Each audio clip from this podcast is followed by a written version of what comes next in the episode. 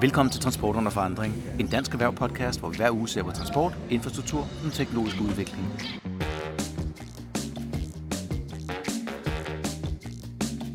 Det er nu anden dagen på Folkemødet i Alling.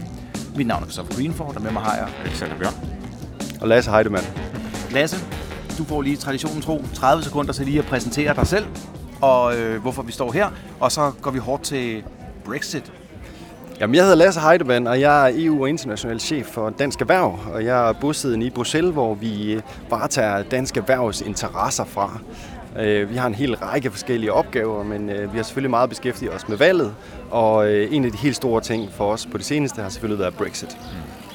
Og det er her, hvor at jeg er glad for, at jeg har Alex med. Fordi Alex han er 100 meter mester i Brexit, så han vil stille alle de der gode spørgsmål. Og du er jo lige kommet ud af en debat med Brexit, så du er talt varm Jeg er helt varm. det. Så lige start med at sige, hvad, hvor, hvor fanden står vi egentlig henne? Altså, øh, jeg prøvede jo at spørge den, den britiske ambassadør her midt under, midt under debatten, øh, og det kom der ikke så meget ud af, jo primært fordi han, han jo ligesom os andre ikke rigtig ved, hvad der skal ske lige nu. Nej. Øh, situationen er jo grundlæggende, at øh, britterne er på vej ud den 31. oktober, øh, med mindre enten uden en aftale eller med en aftale. Lige nu er de først ved at finde ledere, der så skal forhandle en eventuel ny aftale hjem. Øh, der er en, en 4-5 stykker, som det sandsynligvis kan blive. Det er alle sammen nogen, øh, som i et eller andet omfang øh, vil holde sig til øh, deadline den 31. oktober. Mm-hmm. Nogle er måske lidt blødere på det, men øh, dem, der ligger i foran i ræset lige nu, ser ud som om, at de gerne vil ud øh, med eller uden aftale. Okay. Og derfor er der overhængende, vil sige, stigende fare for, at man kan falde ud uden en aftale. Ja. Jeg tænker, inden vi begynder på det specifikke, og Alex han tager over med de kloge ord også her, så er det at sige, det der med hard og ikke hard og så videre, bare lige sådan kort til de folk, der ikke har sat sig rigtig ind i det. Altså, det der jo var ambitionen, både fra EU's og UK's side, det var, at man skulle lave en aftale om, hvordan det her det skulle virke i fremtiden, når nu britterne skulle forlade Bixen. Og øh, så det har man prøvet at lave en aftale omkring. Der kom først et Tjekkers bud, og senere har man haft nogle andre aftaler. Øh, og det er desværre blevet afvist. Og det vil sige, øh, default, eller kan man sige, det der sker, hvis ikke man får lavet en aftale, det er, at man falder ud uden aftale. Uden aftale betyder, at der ikke er nogen aftale. For alle de ting, som nu er organiseret via EU, alle de standarder, vi har, alle de regler, vi har for, hvordan vi handler med hinanden, hvordan man bevæger sig over grænserne osv., det er der ikke nogen aftale for. Så er så, der så en lille korte, smule... Den korte ting er, at de bliver tredje land. Ja, de bliver tredje land, og de bliver tredje land både sådan i, i WTO, altså verdenshandelsorganisationens forstand, og også simpelthen i forhold til, at vi ikke har fælles regler med dem, fordi det er ikke på plads. Mm. Så er der nogle mindre ting med, med contingency og sådan noget, som man har forsøgt at planlægge sig ud af, men grundlæggende er det det, der er situationen. Vi står jo øh, ret usikker situation. Øh, nu snakker du om formandsopgøret i Storbritannien, og sige, kan man ikke godt sige, at frontrunneren lige nu er Boris Johnson, som jo er mest kendt for både at være Londons borgmester, ja. men jo så også at være ret hardcore øh, fortaler for et, et øh, Brexit med eller uden aftale. Jo, jo. Han er, altså, i, i den sidste afstemning har han fået 144 stemmerne, hvilket ja. langt, langt overgår de, øh, de opfølgende. Ja. Og de næste i, i gruppen er også nogen, der insisterer på, at man skal ja. ud, men, men, men Johnson jo endnu mere ja. end de andre. Men øh, så stiller det jo et stort spørgsmål for de mange, som arbejder med transport på tværs af Europa, fordi man kan jo frygte, at hvis der ikke kommer en aftale den 31. oktober, er der så en bil, et skib eller et fly, som kan få lov til at, øh, at flyve ind eller køre ind på, øh, på britisk territorie lige umiddelbart efter, eller hvordan kommer det til at se ud? Altså det, som øh, vi nok forventer, det er, at der vil komme forstyrrelser til at begynde med særligt. Mm. De bliver tredje land, det vil sige, det bliver ligesom at at, at køre over eller rejse til et andet land, ja. end et, et, et, der normalt er et EU-land. Ja. Og derfor kan man ikke forvente, at, øh, at man umiddelbart vil kunne komme til at, at komme ind i landet. Mm. Men det er klart, at der kan komme en forsinkelse. Ja. Øh, men det er også klart, at det vil løse sig efter et stykke tid, øh, men der vil komme en, en forsinkelse, og spørgsmålet er, hvor lang tid kommer den forsinkelse til at vare. Og vil man se, at tolvbehandlingen forsinker nogle steder, og ikke så meget andre steder, så man ser, at, at øh, flowsene flyver nogle andre steder hen, kommer der flere ind gennem Esbjerg, nu hvor der bliver meget tryk på Antwerpen, eller skal vi til Havre, eller kan man, kan man sejle ind, kan man forsøge at fordele tingene ud omkring. Og det er jo kan, det, som, kan det blive en fordel for nogle af vores havne så lige pludselig? Det, det, det tror jeg faktisk godt, det kan. Og, og det, som Danmark jo har udmærket sig ved, det er at være meget tidligt ude ja. med, øh, med, med Brexit-planning. Altså det, man kalder contingency planning, det der sker, hvis der ikke er nogen aftale. Nø- nødplanen. Nød- sige det. nødplanen. Ja, ja, vi kunne se på tv'et øh, om aftenen, da der var EU-topmøde sidst, og de så fik forlænget til den 31. oktober, at, at øh, tolvvæsenet allerede havde sat altså alt materiale op ved de danske havne, så de var klar til det ekstra pres, der vil komme, Præcis. hvis det bliver uden aftale. Ikke? Præcis, og på den måde har bare både, øh, altså Danmark har hyret nye toller og sat nye, øh, nyt udstyr op øh, ved de danske havne i forventning om, at der vil komme øget pres på det. Hollænderne har gjort det samme, Belgierne er i gang. Øh, Det, som vi er lidt bekymrede for, det er, at det her skal jo foregå lidt reciprokt. De skal jo tilbage os, Ja. og der er også nogen, der skal den anden vej. Og, og hvis ikke britterne er klar, Ja. så nytter al den gode forberedelse på vores side jo ikke. Så et af de tryk, vi har lagt også, også via vores, vores britiske søsterorganisation, British Chamber of Commerce, mm. er, at øh, vi gerne have fokus på, at den, den Brexit preparedness, der er, Ja. også eksisterer på den britiske side af kanalen, og ikke kun øh, Ja. på den anden side. Ja. Så jeg ved ikke, om det er franskmænd, der bare har en tradition for at overdramatisere tingene, eller om der er en realitet i det, men øh, Macron og, og hans øh, øh, regering har jo, har jo lagt ret hårde planer for, hvad der skal ske, specielt ved kanalen, og hvordan man krydser derop for, og de, de maler det jo lidt som om, op som om, at øh, efter den 31. oktober, der er der ikke en eneste lastbil, der kan regne med Ja. ja. at kunne, kunne krydse øh, landet over. Kommer vi til at stå i sådan en situation, hvor at, øh, vi potentielt set øh, på vej til ferie i London ikke, ikke lige pludselig kan køre over øh, grænsen, hvis vi har I, i, i, I princippet ja, men, men nok ikke så lang tid. Nej. Altså man kan sige, at i forhold til de her scenarier, der bliver tegnet op, så skal man jo ikke glemme, at der er nogen, der har interesser i de ja. scenarier også. Ikke? Så, så øh, franskmændene har, har tegnet nogle meget skræmmende scenarier på, på ja. nogle, nogle køer, som nærmest kunne nå hele vejen til Polen. Og, ja. Ja. Øh, og, og britterne har, har lidt lavet som om, at det var ikke det store problem. Det, det kunne vi nok ordne og sådan noget, men har dog alligevel inddraget nogle flyvepladser, hvor de så, der kunne holde 5.000 øh, lorries, som så ikke kunne komme over og så videre. Så, så altså, de, i virkeligheden, så tror jeg faktisk, ser det lidt på den samme måde. Man er klar over, at der vil komme forsinkelser, det vil blive svært og besværligt, og spørgsmålet er, hvor hurtigt man kan komme hen over den og få normaliseret ligesom i ens trade flows. De vil aldrig blive lige så gode, som de er nu, hvor vi har fri bevægelighed, men, men man kan komme et sted hen, hvor man kan handle og, og, og transportere, ligesom man kan med andre tredje lande. Nu, det tænker jeg også, at det er, jo, det er jo lang tid, det her har kørt på.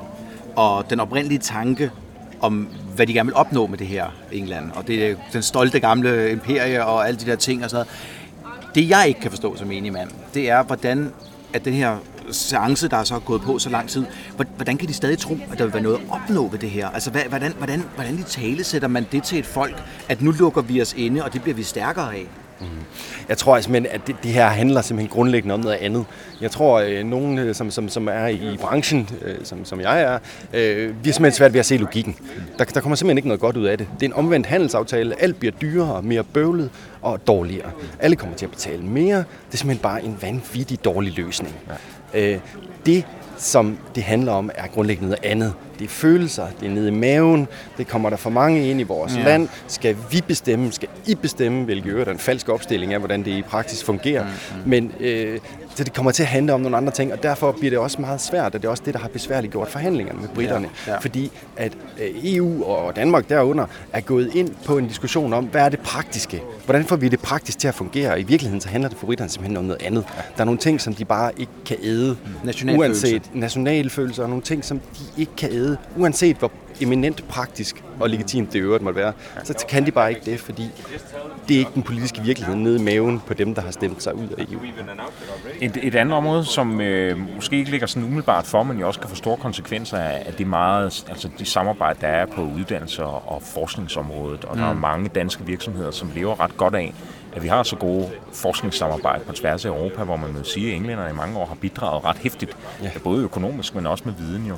Ja. Øh, og man nu står i et uvis og siger, ryger de helt ud af det samarbejde, man har der, og står vi lige pludselig uden de ressourcer, som de kunne tilbyde.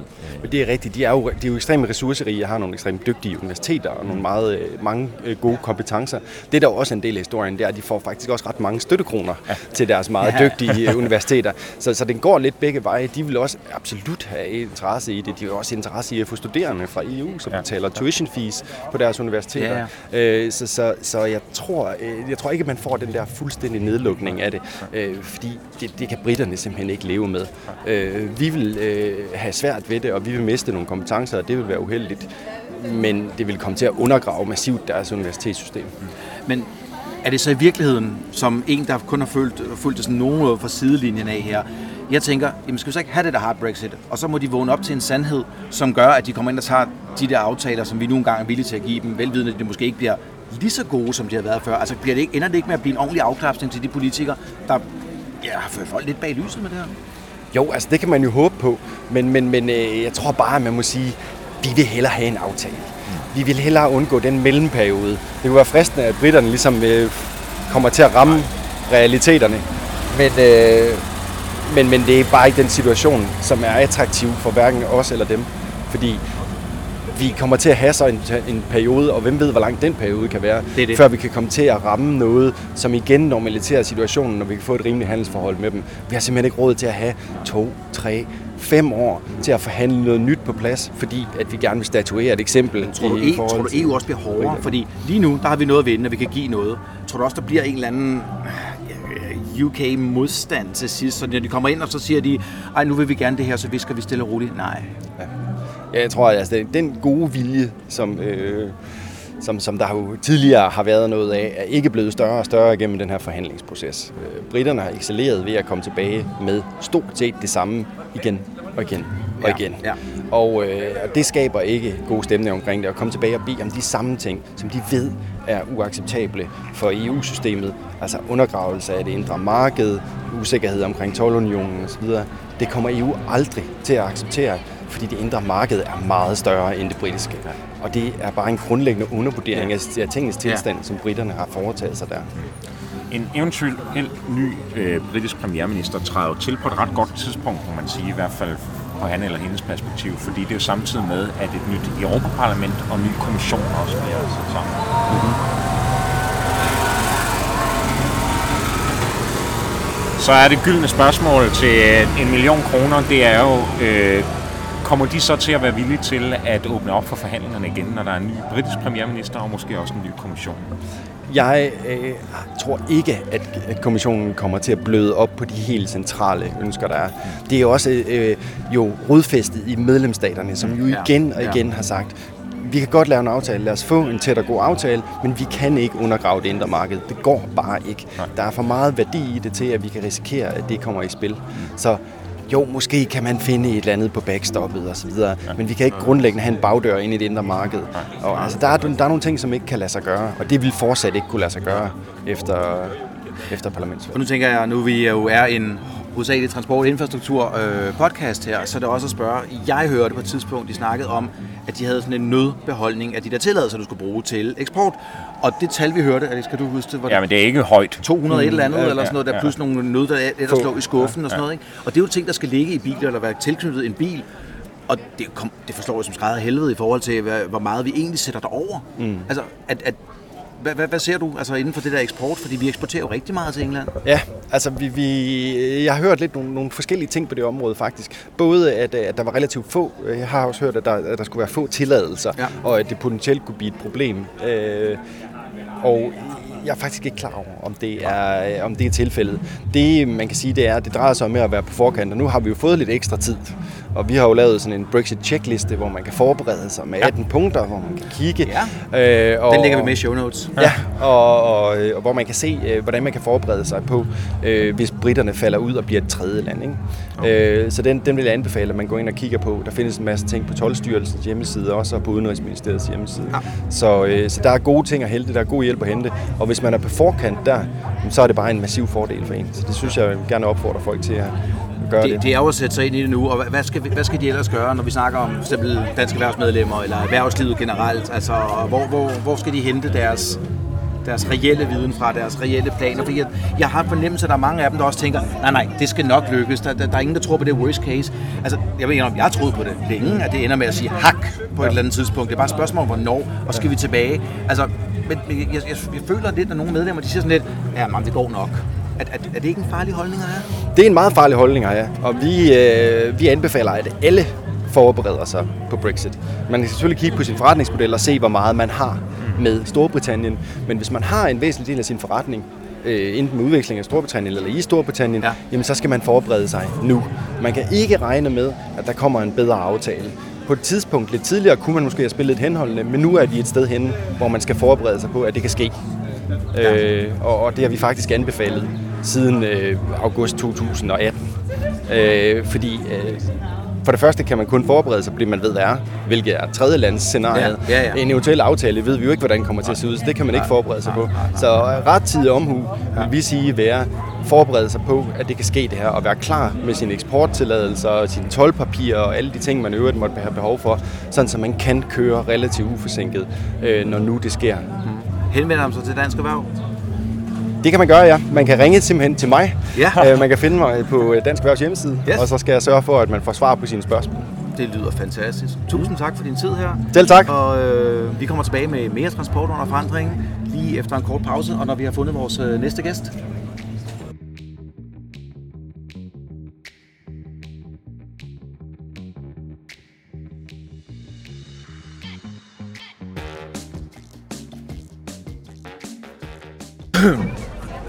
Velkommen tilbage til Transport under forandring. Nu har vi sat os ned på en af de små havne her i Allinge, og vi sidder her med øh, Lars Ramme Nielsen. Og Lars, tradition 2, 30 sekunders forklaring. Hvem er du? Hvorfor sidder du her? Jeg sidder her, fordi at, øh, i virkeligheden så er det så smukt at kunne kombinere det, jeg går og laver med, og sidde og drikke øl i solen her med, øh, med rækkestoffer. Jeg er chef for turisme, og det er jo en virkelig meget bred historie, fordi øh, der er rigtig mange virksomheder i værdikæden, der tjener penge. Nogle af dem, der er det den hele krone, andre, der er det en lille andel. Men de har en meget øh, fælles interesse i, at rammerne for turismen er i orden, at der kommer så mange gæster som muligt, og at de øh, får en god oplevelse i Danmark. Og øh, vores fokus er jo mest af alt... Øh, er det godt nok det der? Vi kan, Ja, ja. Og vi kan klippe i og sådan noget. Men okay, det er fint nok. Ja. Jamen altså, vores store fokus her i podcasten, det kører jo på transport. Og turisme og transport, det går jo hånd i hånd. Fordi uden transporten, så kommer turisterne ikke særlig langt. Så holder vi i vores lokalområder, ikke? Altså, hvis øh, Eiffeltårnet lå i Mongoliet, så er der ikke mange besøgende i øh, Eiffeltårnet. Det gør det så heller ikke. Det ligger i Paris. Det er klart, at tilgængelighed er fuldstændig øh, altafgørende. Ja, ja. Og det er en af grundene til, at øh, vi har den anatomi i turismen i Danmark, som vi har. Dels er vi jo mega heldige, at vi har øh, CPH Kastrup Lufthavn, som er et af de mellemstore hubs i Europa, der gør, Ja. at vi har en tilgængelighed for hele verden. Det er godt for erhvervslivet generelt, selvfølgelig, men det er selvfølgelig også godt for øh, turismen. Og så er vi sindssygt heldige i, at vi er landfaste med øh, moder Tyskland. Ja. Øhm, og det gør også, at vi har en mega fordel øh, i forhold til at kunne få øh, lukket herren fra Schmidt mod øh, nord. Ja, så endelig så, ja, det vil lige været debat herinde ved siden af, Kristoffer. Ja, du var det med, med. med Stenelein, jeg sad og Med hørte, Stenelein, ikke? og flere andre, Visse Danmark og... Øh, Ja, og ja, hvem var det ellers? Øh, Museet for Søfart i Helsingør var med, Ja. og nogle østjyder og andre Ja, ja, gode præcis. kræfter. Øhm, for det er klart, at, at, at øh, de store redder fra Norge øh, og Stenline fra Sverige, de selvfølgelig også har stor betydning. Ja, for nævne Scanlines også øh, fra, fra Rødby, Ja. øh, Puttgarden og, og, og Gæsser Rostock. Ikke? Ja, for ellers så får vi ikke turisterne fra, fra de steder, vi ikke er landfaste med. Nej. Men er der ikke et problem? Fordi jeg hørte i hvert fald et ord, som jeg hører mere og mere nu her for tiden, fra alle de såkaldte klimatosser, som vi jo efterhånden alle sammen proklamerer os til at være. Altså det er jo, at øh, der er det der med flyskam, og der er det med forskellige andre ting. Altså, hvad er din holdning til det i virkeligheden? Jeg synes, det der med skam, det lyder som sådan en løftet pegefinger og formønderisk, og det jeg kan egentlig ikke lige tale af den. Jeg tror ikke, jeg tror ikke, det er det, der virker. Jeg skal være helt ærlig, så er det faktisk noget, som jeg synes er lidt svært at øh, tale meget skarpt på og være meget øh, direkte øh, på. Mm. Øhm, generelt er turisme, ud over transporten og det grønne, der så er der debatter om turisme bæredygtighed og om overturisme. Mm. Vi ser billeder fra Dubrovnik og Venedig, øh, øh, som i øvrigt er på en helt anden skala, end det vi var i nærheden af. Men så, så dels er der en debat, der rød over hegnet hos os, som ikke hører hjemme. Altså sammenligninger med Venedig og Dubrovnik og Indre Amsterdam. Jeg tænker, vi i forhold til vores incoming turisme. Ja, præcis. præcis. Ja. Øhm, når det er sagt, så er det jo også sådan, at der er, øh, det er en stor industri. Det er 4,5 procent af Danmarks eksport, som kan indregnes til de løsindtægter, der kommer fra turismen. Så det er ganske vildt. Ja. Fordi det, turister, de ligger altså nogle penge, gør de ikke? det, det, er jo, det er jo ganske, ganske, ganske er over 100 milliarder kroner, der bliver omsat for i Danmark i turismen. Så det er et vilde beløb, øh, det her. Og det er klart, at al menneskelig aktivitet sætter en eller anden form for klimaaftryk, og det gør det her selvfølgelig også. Det vil være løgn at benægte noget som helst øh, andet. Ja, fordi altså, mange af dem, der ligger flest penge per dag, er jo folk, der kommer meget, meget langt væk fra, ikke? Ja. Det er nemlig amerikanerne, som øh, er faktisk langt bedre end kineserne. Mange tror, det er dem, det er det ikke. Det er Ja. amerikanerne, som er Nå, de bedste. den, den hører jeg også altid med kineserne. Ja. Og det er jo en myte. Øh, De der kinesere, det er... Øh, dels er der ikke ret mange af dem. Altså, der er fem amerikanere gang, der er en kineser Okay. i, øh, i, i Danmark. Det er måske, fordi de ligner os andre. Øh, at den, vi lægger ikke mærke til dem på samme måde. Nej, jeg får det er joke med, fordi øh, da jeg var i Tyskland, der havde jeg en stor interesse i at og, og, øh, og øh, få flaget hånd for det der tyske, som jeg blev belønnet fra, hvis det gik godt derfra. Og så var jeg ret irriteret på de der kinesere, og så plejer jeg at sige, at det var fordi de tyske gæster, som der er 180 hver gang, der er en kineser, ikke? Øh, det er fordi, de er, sådan, de anonyme gæster, de hemmelige gæster. Dels Ja, ja. er de jo ude ved kysterne, dels putter det så tit i husene. Dels så ligner de jo også Ja. ja. bare i en høflig version. så, så, øh, så det er rigtigt. Mm. Men, øh, men det sætter et aftryk, og øh, man kan sige, jeg tror egentlig, at Danmarks samlede øh, score sammenlignet med andre destinationer, Ja. ja. den er ret god. Og det er den, fordi at okay. langt hovedparten af gæsterne i, øh, uden for København, de kommer i deres bil, de kommer relativt tæt fra. De kommer fra Nordvesttyskland, de kommer fra Holland, Ja. de kommer fra Sverige, de kommer fra Norge. Ja. Og der har vi egentlig en samlet score, som er, er okay. Så er det klart, at dem, der kommer langt fra, den, øh, den, den går lidt mere øh, ondt i et regnskab, øh, er jeg sikker på. Ja, fordi du siger, at amerikanerne er nogle af dem, der er allerbedst til at bruge penge her i landet. Øh, men jeg kunne så også forestille mig, som du siger, at de primært i storbyerne i København, det er der, de opholder sig. Hvordan får vi sendt dem til Blåvand? Ja. Og sørge for, at de også smækker nogle penge i lokalsamfundet der?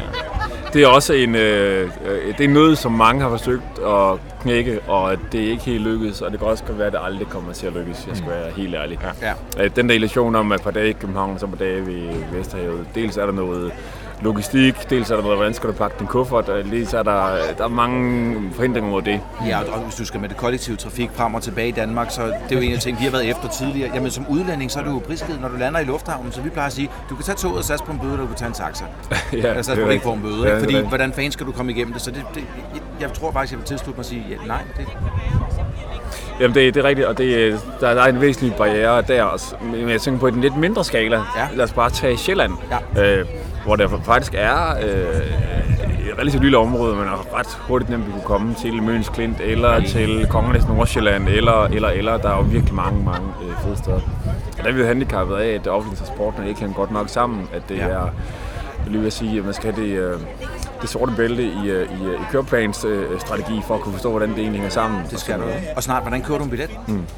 Altså, der er jo ikke meget af det tilbage. Det er ikke meget hjælpsomt, vel? så det vil være en... Øh, men hvis vi lige tager det der luftfarten igen, mm. fordi at... Øh, i, og det er så for min regning, jeg siger det her, der, jeg synes, der foregår ufattelig meget greenwash i luftfarten. Jeg kommer tidligere også fra rejsebranche og luftfart, og vi har, vi har jo længe godt vidst, det her fufokus på det. Og vi ser den der dobbeltmoral, der nogle gange hersker lidt, fordi folk synes, det er forfærdeligt, men alligevel, altså ferie er jo hellige. Mm. Så vi skal jo helst tage en, to, tre ferier øh, ud. Mm. Og så er det en blanding af, det bliver brugt gammelt materiel. Hvorfor bliver brugt gammelt materiel? Jamen fordi det er billigere at tage en øh, flyvetur til Grækenland, end det er at køre med tog til Aalborg. Ja. Altså, ærligt, hvad gør vi? Nu, nu, nu tager vi lige lidt utopi ind i det her, fordi vi kan ikke bede dem om de der 600-700 millioner kroners fly hver især. Ud med dem, køb nogle nye. Hvad, hvad gør vi? Altså på den lidt længere bane, øh, så øh, må vi i virkeligheden sætte vores åbning til, at øh, innovation og dygtighed hos Airbus og Boeing øh, hjælper os et stykke vejen. Altså 350 millioner for eksempel, den har jo Ja. ja. en øh, øh, redaktion som er helt vanvittig i forhold til en gammel øh, slæde, som en 747, hvis jeg husker dem, der Jamen, det er jo det, den ikke? første dobbeltdækker, ikke? Nå, De kan ikke sammenlignes de ja, to tog. 320'eren, det er 20-30 procent de nye af dem neon der, ikke? Er det ikke sådan? Jo. Jo.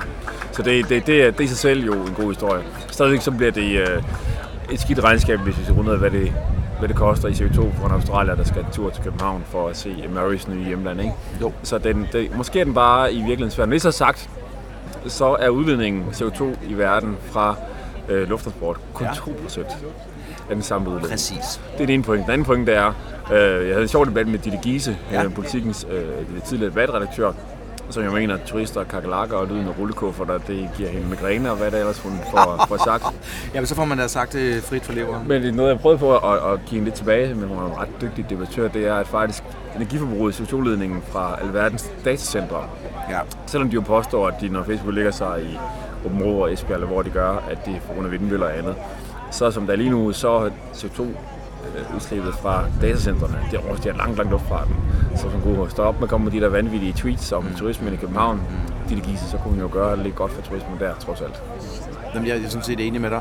Og, og jeg tror ikke, altså, der er jo noget at hente der, men mest af alt, som vi plejer at sige, et af de store ting, der er at hente, det er jo både teknologisk udvikling, som du siger, men i virkeligheden så er det jo også vores daglige gøren. Altså, det, er jo, det er jo der forureningen er. Det er så nemt at smide ned på at sige, at en tur frem og tilbage til et eller andet. Altså, du kan se Norwegian for eksempel i går, de blev jo hængt rimelig meget ud for at øh, have sige, at deres fly var CO2-neutrale, og, sådan, øh, og så kiggede man på de plantager, de havde blandet med træer, og det meste af det var glemt og visnet, og hvis det havde virket det hele, som det svarer til, var det en tur frem og tilbage til New York.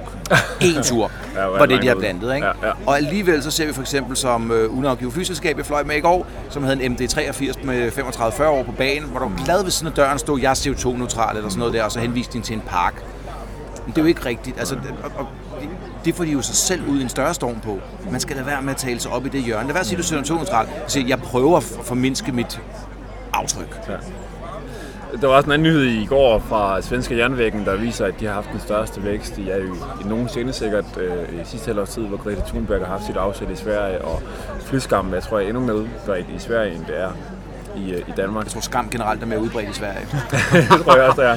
Det tror jeg også, der er glad for, at jeg ikke er svensker. Skål, venner. Skål. Nå, men det er i hvert fald, at Men det virker. Det er det, du siger, ikke? Altså, Ja.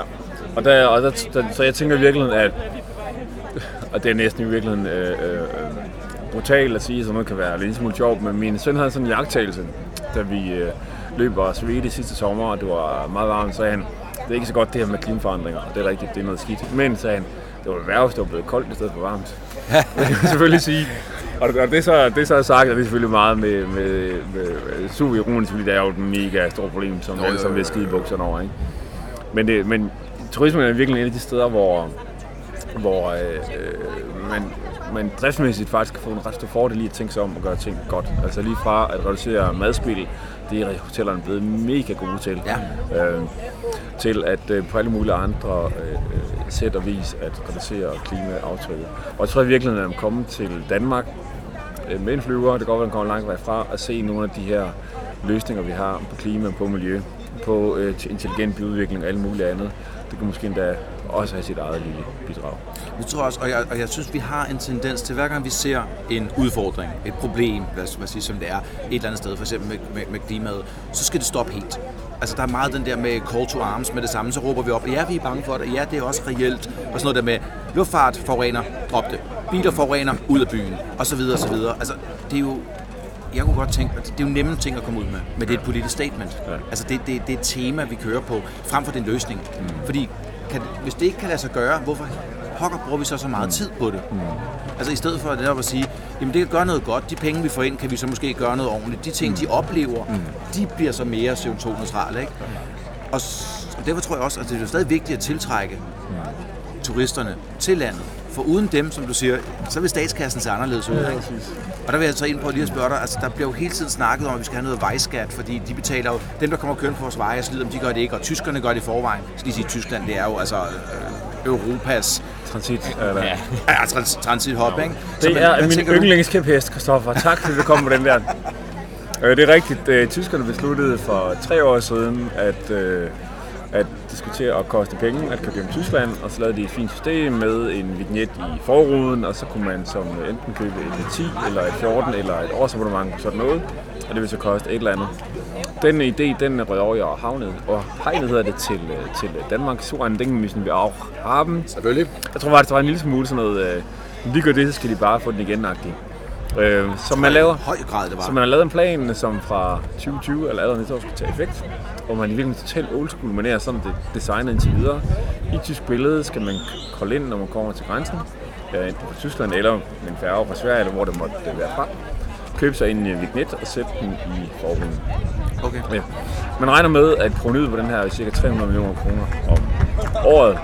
Øh, vores bare, vi har forsøgt at få skat til at sige, hvad det så koste. Hvor, hvor får I de penge fra? Er det det? Ja, hvad præcis, hvad, hvad vil det egentlig koste, øh, hvad vil det egentlig koste at lave det system og, og håndtere det og sælge de her billetter og forklare det og, og øh, hele administrationen af den her cirkus, ikke? Og øh, i Tyskland, der anslår de, at deres koster cirka 25% af provenyet. Ja, Øh, administrationsdelen. administration, præcis. Vi har ikke de skalafordele, tyskerne har. Så langt fra, der bor 5 millioner mennesker i Danmark. Så vores bedste gæt, det er, at øh, måske to tredjedel af pengene, de bare forsvinder i øh, Ja. administration. Ja, fordi det er ikke 25 procent af 300 millioner, eller 25 procent af 10 Nej, milliarder. Det er jo ikke den måde, vi skalerer på. Nej, lige præcis, lige præcis. Ikke? Så, så vi tænker sådan lidt, at man øh, velkommen til Danmark, pling, verdens, øh, den, et af verdens dyreste rejselande, bling, Ja. lige for at markere det ekstra eller grundigt, får du lige sådan en vignet i panden. Øh, så værsgo. Og det, det er jo ikke for sjov det her, fordi Nej, nej, nej. øh, en ting er, at Øh, eksempel med en tysk familie, der skal 14 dage på camping i Danmark, det går simpelthen nok, så bliver det sådan noget 8 kroner om dagen eller andet. Ikke? Så er det bare bøvlet, irriterende åndssvagt. Men tag alle daytrips, tag dem, der skal smutte til Legoland, bare en dag frem og tilbage. Tag øh, svenske øh, vennepar, der skal bare Ja. lige en tur til øh, Frederikshavn og have en Ja, ja, Nordjylland. Øh, tag, tag grænsependlerne, tag...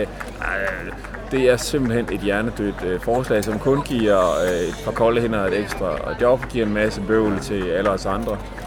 Fjern det, stop det, væk med det. Men det samme argument kan vel bruges om tyskernes model, så at sige. Så vil man også, der skal en enkelt dag til Flækgaard, eller øh, ned over grænsen for at nyde øh, Sydslesvig, eller øh, der står I vel også. Men, men du, du, du er lidt inde på det jo omkring det der med prisniveauet generelt og så videre, ikke? Altså, det, det skal jo ses med. Ja. Jeg vil lige vil sige, så er det meget godt, hvis der er lidt færre danskere, der kører til Flækgaard. og Så Ja, det er selvfølgelig godt. i købmanden i, købmanden i Danmark i, i, i stedet for. Men, men, men Christoffer har fat lange inden fra starten af, at de gæster, der besøger Danmark, der er ikke ret mange tyskere, der kører hele vejen til Hirtshals og sejler til Norge. Det er endestationen. Danmark er ikke et transitland. Der er nogle svensker, der kører ned, men får lov til at betale en bro to gange, så det gør de faktisk kun en begrænset gang omfang. De sejler fra Ystad til Tyskland direkte. Danmark er ikke et transitland. Og derfor så er den hovedpine, de selvfølgelig har, jeg forstår det godt, jeg boet i Tyskland, siddet i Stave, det er ikke noget, jeg hader mere i hele verden. Jeg sidder nogle gange en hel dag og ved at kaste op over det. Øh, og det må de håndtere. De har virkelig trængselsproblemer i Tyskland, især omkring ja. de store byer. Mm. Så et eller andet sted kan jeg godt se noget logik i den måde, de gør det på. Ja. Og jeg tror jo da også generelt, nu breder lidt ud af det, jeg selv sidder med i Dansk Erhverv, ikke? men altså forskellige øh, pekuniære og piske for at reducere trængsel, bliver vi nok nødt til at se, om det kommer der nok. Øh, om det er, som de poetisk kaldte den, øh, den gamle regering, en betalingsring, hvis de havde kaldt den miljøringen, havde det nok været bedre, men road pricing, whatever det nu skal være, Ja. det kommer vi klart til at se, og det tror jeg simpelthen nok også er det gode. Ja, men jeg tror jo også meget, at det er prisen. Altså om det kostede 8 kroner eller 100 kroner per dag. Det er jo ikke nødvendigvis det, der får folk til at tænke over det. Det er altså convenience. Ja. Vi er inde i convenience. Jeg har det på samme måde. Altså hvis der er noget, hvor jeg lige så skal stoppe ind, så skal jeg lige kigge, og kan jeg betale kontant, og kan mit kort bruges, og hvem skal sætte den, og på den klister ikke ordentligt, jeg skal have en ny, eller jeg skal et eller andet Ja, ja, andet. Altså ja. det der ikke, det vil få mig til at tænke, jeg gider ikke. Ja. Og jeg ved godt, vi er dogne. Altså, og, men mennesker er jo bare dogne. Og især, når vi skal på ferie. Ja. Ja. Hvorfor skal vi så have pligter? Ja. Vi, vi, vi, vi er på vej afsted for, for at hygge os, ikke? Ja. Så det tror jeg, det, det tror jeg også, vi skal tænke os om. Så skal vi sende den tilbage til politikeren, kalde den om. Ja, må, måske lige den sidste regnstykke, vi har lavet på, Ja. Den, her, på den her vejskal. Altså, vi, det er muligt at regne på sådan noget her. Tit sidder vi ved lidt med en krystalkugle, og så er det bare vigtigt, at præmisserne er lagt ordentligt frem. Men vi ud af, hvis det her betyder, at bare 0,15 procent Ja. af de gæster, der i dag besøger os, bliver hjemme på grund af det her, Ja, hvad så? så er det ikke kun et øh, åndssvagt øh, mm. øh, arbejde, så er der et stort tab dansk øh, økonomi på grund af det. Sandsynligheden for, at der er 0,15 procent af gæsterne bliver hjemme, den er nok relativt stor grund af det bøvl der. Ja, det, jeg vil Så, et så, tal. så, så, så det, er, det er bare en hjernedød, øh, Ja. øh, hjernedød forslag der, som jeg tror har bunder, bunder i, øh, nu gør de, de, de det, så gør vi det, sådan der lidt, øh, sådan lidt børnehave-logik i den. Øh, Ja, jeg, jeg, jeg, jeg mener om, jeg, jeg, jeg forstår det heller ikke. Øhm, men hvis vi så skal se på, hvad kan Danmark gøre? Altså, hvad kan, hvad kan vi gøre for at tiltrække noget flere og mere turisme? Fordi Alex var også inde, I snakkede lidt før om det der med at sige, men er det i København, og så er det et, to, tre steder i, i, i Jylland, vi kommer der til. Er, er det i virkeligheden forbedret tilgængelighed, eller er det forbedret branding af områden? Altså, er det, er det, er det transporten, eller er det markedsføringen? Faktisk vil jeg gerne have et par fun facts på bordet her, fordi... Ja. Øh, Skal de også være sjove? bygger jeg en stemning op, jeg måske ikke kan levere på. Ej, men det er, det er faktisk ret vildt, at Danmarks markedsandel i alle nordiske lande, den er 50 procent. Ja. Hver gang der er 100 gæster i nordiske lande fra udlandet, så er de 50 i Danmark. Det er selvfølgelig drevet meget af tyskere og hollænder i Danmark. Ja. Det er kraftigt vildt.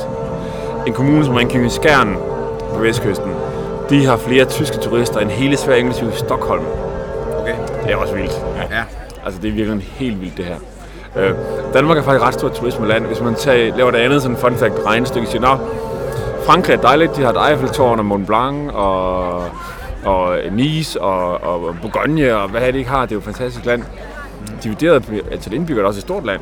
Så har Danmark flere turistovernatninger per indbygger end Frankrig har. Det er altså også vildt, ikke?